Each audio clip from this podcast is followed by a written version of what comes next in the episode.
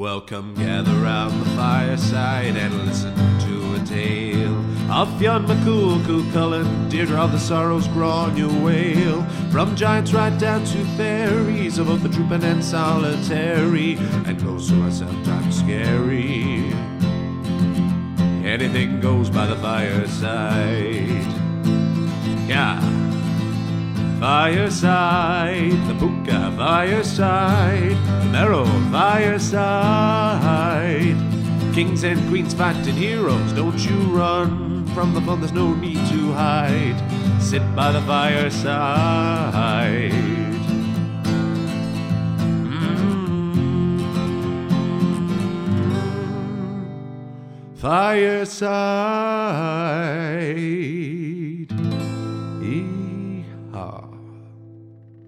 Hello and welcome to Fireside, the Irish storytelling podcast. Each episode of Fireside, we take a story from folklore and mythology, retell it, have a chat about the tale itself and about the craft, culture, and history of storytelling. My name is Kevin C. Olhan. I'm your host and your Fireside Bard. Welcome to episode 77 of Fireside. Today on the Irish Storytelling Podcast, we have a story about two lovers by the Dargle River. But before that, I want to give a huge welcome to any first time listeners. A very big welcome to any returning listeners. Thank you so much for your continued support.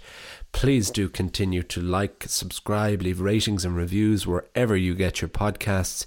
If you really want to support the podcast or contact me in any way, you can do so at Instagram at Fireside Bard or by my email at thefiresidebard, all one word, at gmail.com. And if you do so wish, there is, of course, the Patreon page, patreon.com forward slash fireside podcast, where you can join our, our ever growing list of very loyal benefactors. Uh, we had no new ones this week, so I just want to give a thank you to our three most recent stills Jared O'Sullivan, Libby Frizz, and Sayla, who have joined the ranks of our fireside benefactors. Thank you so, so much for your continued support, especially at this time. Speaking of this time, because this is a podcast, you know, that can be listened to any time of the year, past or present or future. And as I have been saying, I hope that by the time if it's someone who's listening to the first episode as this is coming out, that they are getting to this episode in a few months' time or in a year's time when all of this is a, is a distant memory of the quarantine, the lockdown, which has certainly, I think we are about to enter into phase three here in Ireland of our easing of lockdown restrictions where there's talk of pubs opening once again at some some capacity, which is incredibly exciting, and the prospect of us all being in each other's lives again, which is incredible. And I do indeed hope that all of you are still safe and sane wherever you are, and that this podcast has been able to be some solace to you, some bit of entertainment, some bit of something during this challenging time.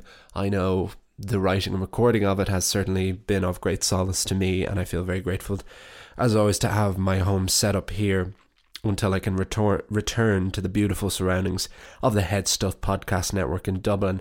And again, speaking of the Headstuff Podcast Network, there's very, very exciting news coming from Headstuff soon that will affect Fireside in a big way and in a very positive, uh, beneficial way, and I think could make the podcast even uh, grow to an even bigger audience, which is all I've ever wanted for this to be, uh, this podcast to reach as wide an audience as is possible. And so, with all of that in mind, I'm going to get down to the story. This week's story is again, it's a folk tale from my home county of Wicklow that I discovered in Brendan Nolan's book of Wicklow Folk Tales. This was a story I actually wrote a few weeks ago but changed where I wanted to record it and when I wanted to release it because of the theme of it that came up. This is a story that centers around midsummer. Midsummer, which, as the time of this podcast coming out, it'll come out this Wednesday. Uh, midsummer in Ireland is this Saturday. It's Friday or Saturday, I believe, um, which is the the longest day of the year. Um, it's Sunday actually. Sunday is midsummer is the twenty first and it Midsummer is quite significant in Ireland, certainly to a younger generation, because it is always the weekend that the music festival Body and Soul has always been on, which is certainly my favourite of the music festivals that goes on every summer in Ireland. Just a really, really nice festival. It's a really great time of the year. The days are so long, the weather is relatively nice for Ireland, and certainly this will be a weekend where many will miss that. Um, but this is a story centered around Midsummer, and it's not really a very Irish tradition, so to speak. Obviously, we do, we did, and we do celebrate it. But the winter solstice is a much bigger thing, obviously, in the more traditionally cold Ireland. For example, Newgrange, the passage tomb, one of the oldest man-made constructs in the world, um, has a light box that was designed 8,000 years ago that still every midsummer when the light hits it just right illuminates the entire interior of the chamber. Anybody who knows it, Newgrange will know exactly what I mean. If you don't, look it up. It's an incredibly astonishing feat of human engineering that was done thousands and thousands of years ago. And it's a long long passage tomb and just for these select few minutes. I don't know if you know it, it might just be for like one minute that the entire inside is is lit up. And like you tickets are raffled for this. It's almost impossible you can be there when this happens. But it is a it is a raffle for it and a very difficult one to get into. And one I do hope to to do at some stage but certainly with um Ari Aster's incredible film Midsommar, which came out last year, which is still one of the most affecting films I've seen in a long time and cemented an absolute love I have for Florence Pugh as one of the greatest actors currently working. Um, I think she's incredible um, in everything that I've seen her in, but particularly in that really, really at times hard going, very emotional, devastating film that's just it was so original and so vibrant and I wouldn't be traditionally great with horror films but it's um it's one of my favorite ones I've seen. I actually a lot of people would say that his first film Hereditary was much stronger but I actually personally prefer it Midsommar as I feel I'll be able to rewatch Midsommar whereas I don't know if I'll ever be able to rewatch Hereditary. But I mean that usually when you say you'll never watch a film again, it's a bad thing. But in horror, I think that's the only case where the opposites can sometimes be true. I found it so affecting Hereditary, and maybe that was the stronger, strongest ultimately. But I adored Midsommar. Um, but so obviously Midsummer is a big festival. It's in in Scandinavia in general, um, but not so much in Ireland. But here we have a story centered around it ourselves, and I'll get down to it right now. We'll talk a bit more about the story afterwards. But this is the story of the Dargle lovers on Fireside.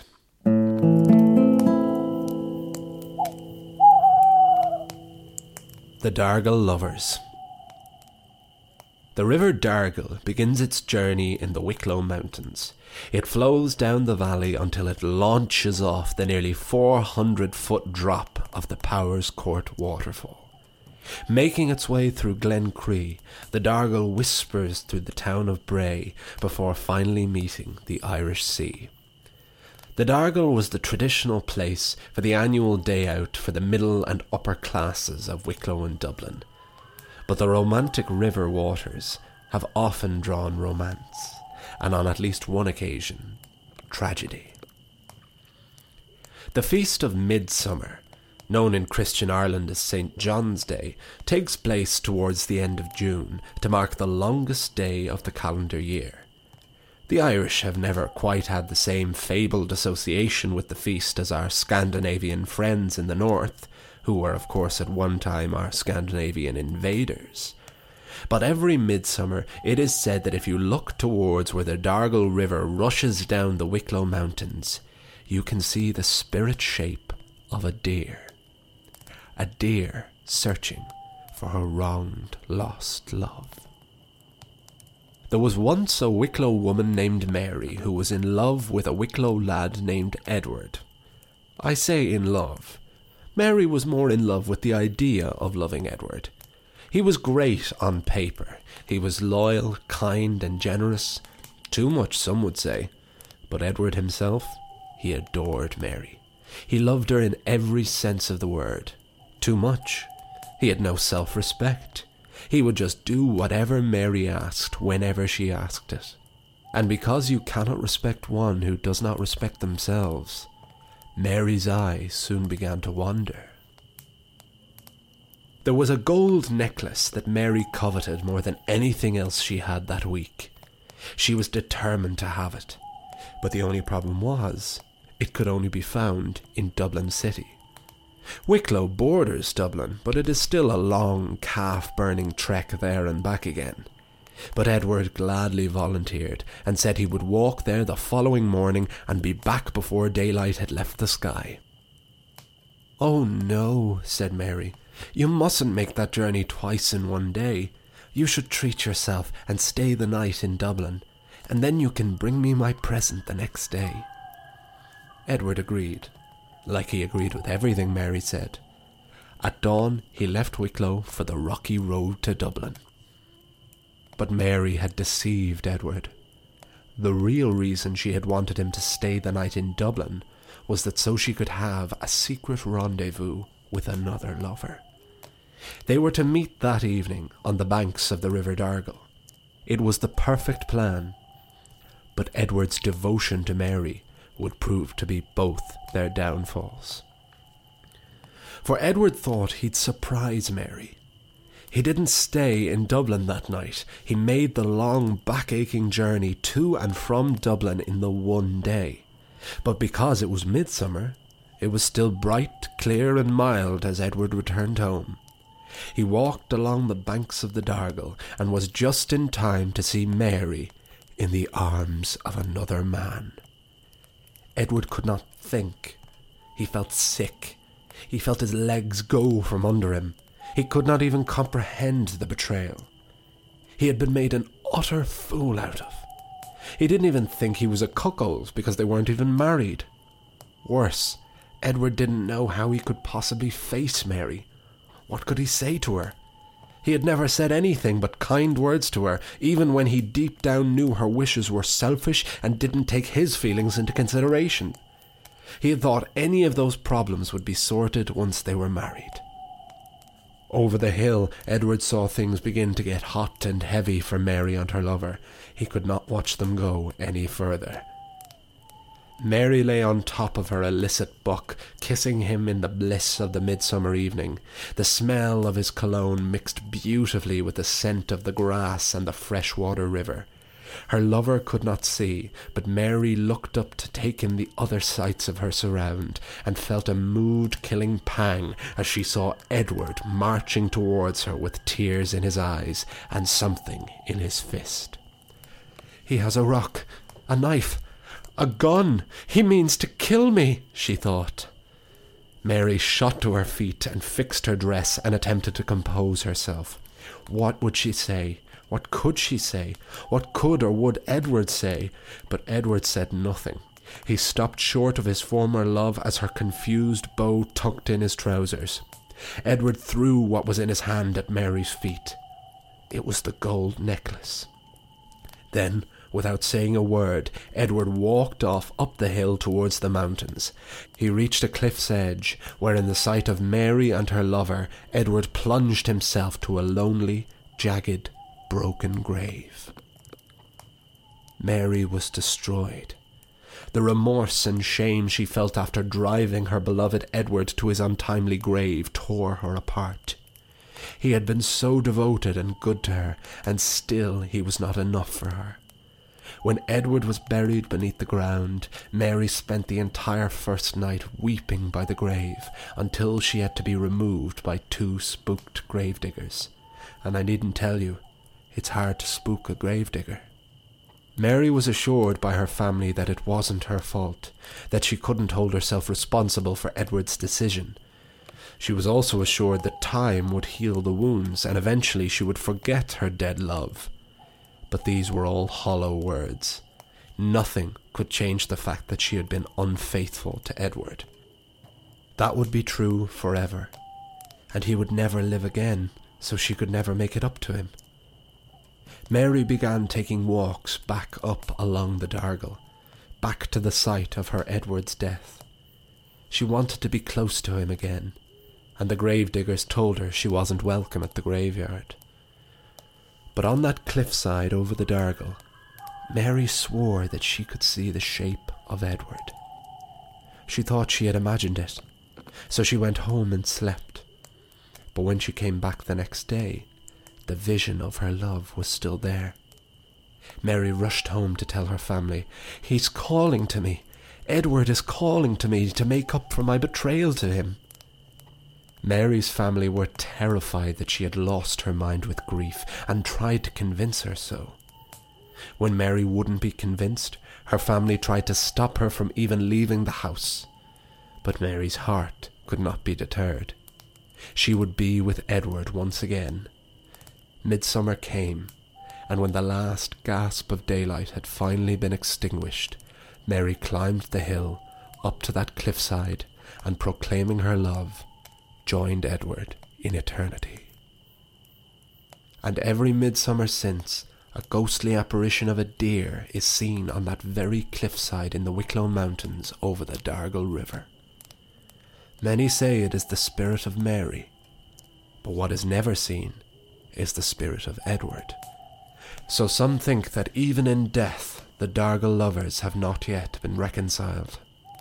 But the spirit of Mary will wait until mountains have crumbled and the Dargle is dried up, for the day her love will forgive her. The end.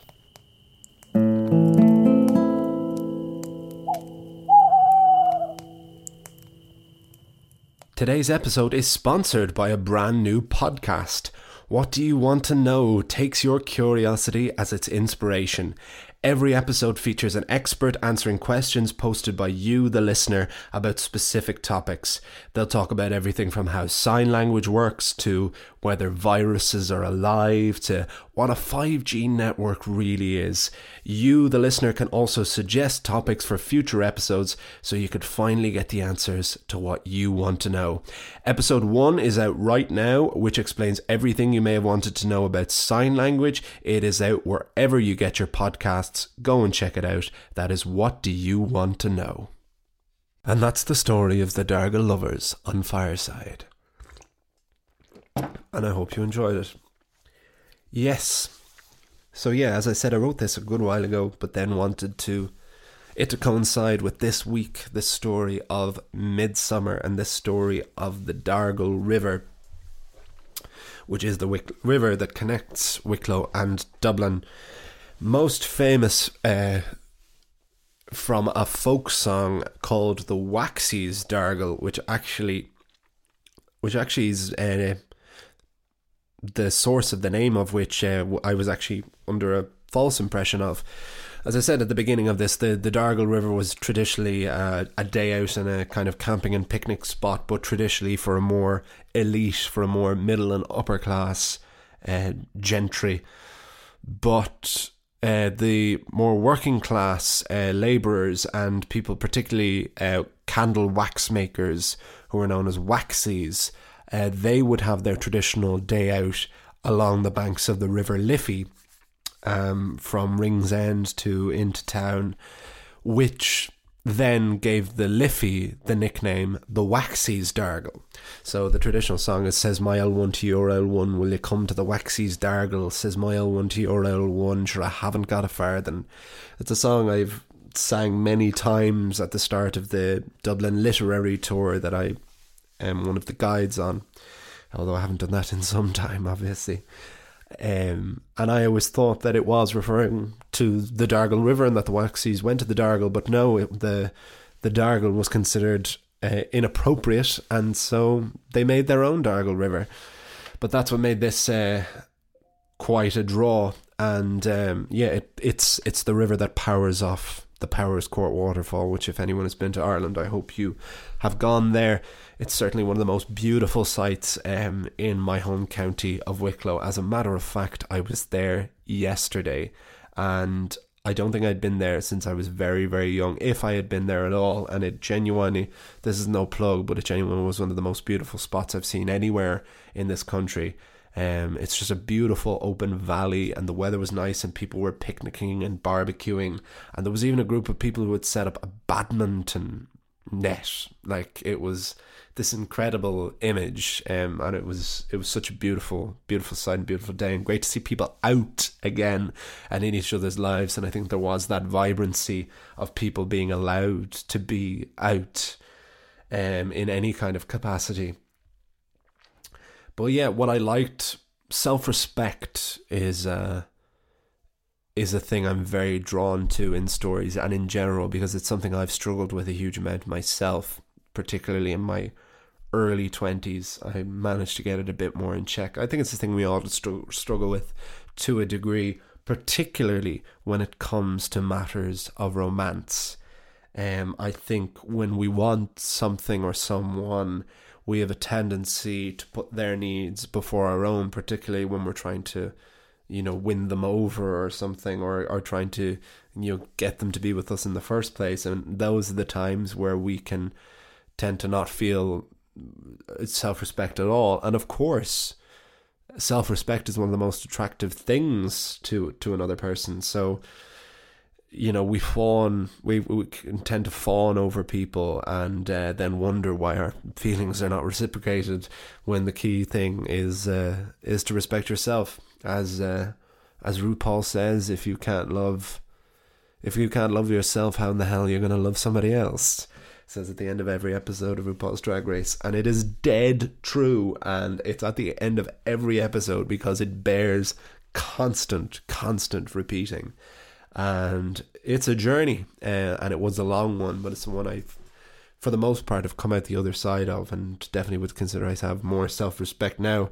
But that made me really empathize with Edward in this story and made made this story quite believable for me. It's uh and you know it's easy to to villainize uh to villainize Mary in it as the you know the the traitor to her love, but you can also understand that she's a young woman. She's being souped, uh, courted by a few different people, and uh, she's keeping her options open. And uh, it's very tragic that it uh, that this is what comes, and she spends all of the rest of eternity trying to make up for this fact and make up for the fact that she betrayed one who had been so kind and so good to her. It uh, puts me in mind actually of the Neil Gaiman book Stardust, um, which was I think the first film adaptation of a Neil Gaiman book I had read, I had seen, and then I later read the book, uh, which is brilliant as well. It's a good film, but the book is is much better in a common in a common form. Um, but the the loose plot of the book, without giving away any details, is more kind of the premise of it is young mom, a young man named Tristan Thorn trying to win over the affections of a girl in his town and he promises her that he's going to go and get get her a falling star and he's going to give it to her for her birthday. But she victoria is her name and she has little to no interest in tristan because she's being courted by a much richer much more uh, handsome successful uh, gentleman named humphrey. And him as the more eligible bachelor. And so the book is tristan's journey um, to discover self-respect and you know, great question asked is like, so you're doing this for her, but what's she doing for you? You know, what is what is she doing to prove that she loves you? Because of course, love needs to come from both sides. There is too much of an image perpetuated by a huge amount of media, which is rooted in a lot of folklore. To be fair, still of um, the pursuit of love being a one-sided thing. That it is a thing traditionally uh, traditionally a male thing that it's the man who has to win over the girl. Certainly, that's the the narrative that has been painted so many times. You know, even in all the Disney movies, um, where the female protagonist, where the female is the main protagonist, whether it be as a princess or wherever, they have to be often pursued. You know, and that's what made the Little Mermaid such a great departure from that. While it certainly has its problem problems in terms of how much more passive Ariel gets over the course of the story. Um, she was a great departure because she's really active. She goes and she gets what she wants. You know, it's her. She sees the man she wants and she goes and gets him. Um, and it makes her a really active character, which is one of the reasons she's so fantastic and so um, resonant still with so many people. Um, but these stories, these stories in this Wicklow Folktale book, they're quite, they're quite simple, and there's a there's there's a simplicity that I quite like. They're very, again, there's a, there's a huge amount of cautionary tale, and there's they're a lot more rooted. You believe that a lot of these stories could have really really happened, and that there is some kind of supernatural element that is still grounded in a reality you know you could believe in every aspect of this book ex- eh, of this story except for seeing you know the spirit of the fawn. And it is interesting that she appears as a fawn or as a deer you know that she doesn't appear you know just as herself. Um because again you could believe that you would see the image of a person at night sooner than you see the image of a deer. Deer which are quite common up in the Wicklow Mountains um, but I think I'm going to wrap things up there because people are making noise outside. It is one of the disadvantages of being in your home home studio is when other people live in your home and they have an entitled they're entitled to sit out in the sun as well because it actually is kind of sunny today, which is really nice. So who knows? I might actually get out to get a bit of sun myself today. But I hope you enjoyed the story. Please do continue to like, share, like, subscribe, share, leave ratings, reviews, tell your friends. Follow me on the Instagram at Fireside Bard. Contact me at, by email at thefiresidebard at gmail.com if you want to get in touch and you don't aren't on Instagram. Um, thank you so much to my producer Jamie and for Alan Paddy at Headstuff. Thank you for all of you for listening, most of all. Um, I'll see you all. You'll hear me all next time. And remember, wherever you are and wherever you go, you can always join me by the fireside. Thank you and goodbye. This podcast is part of the Headstuff Podcast Network.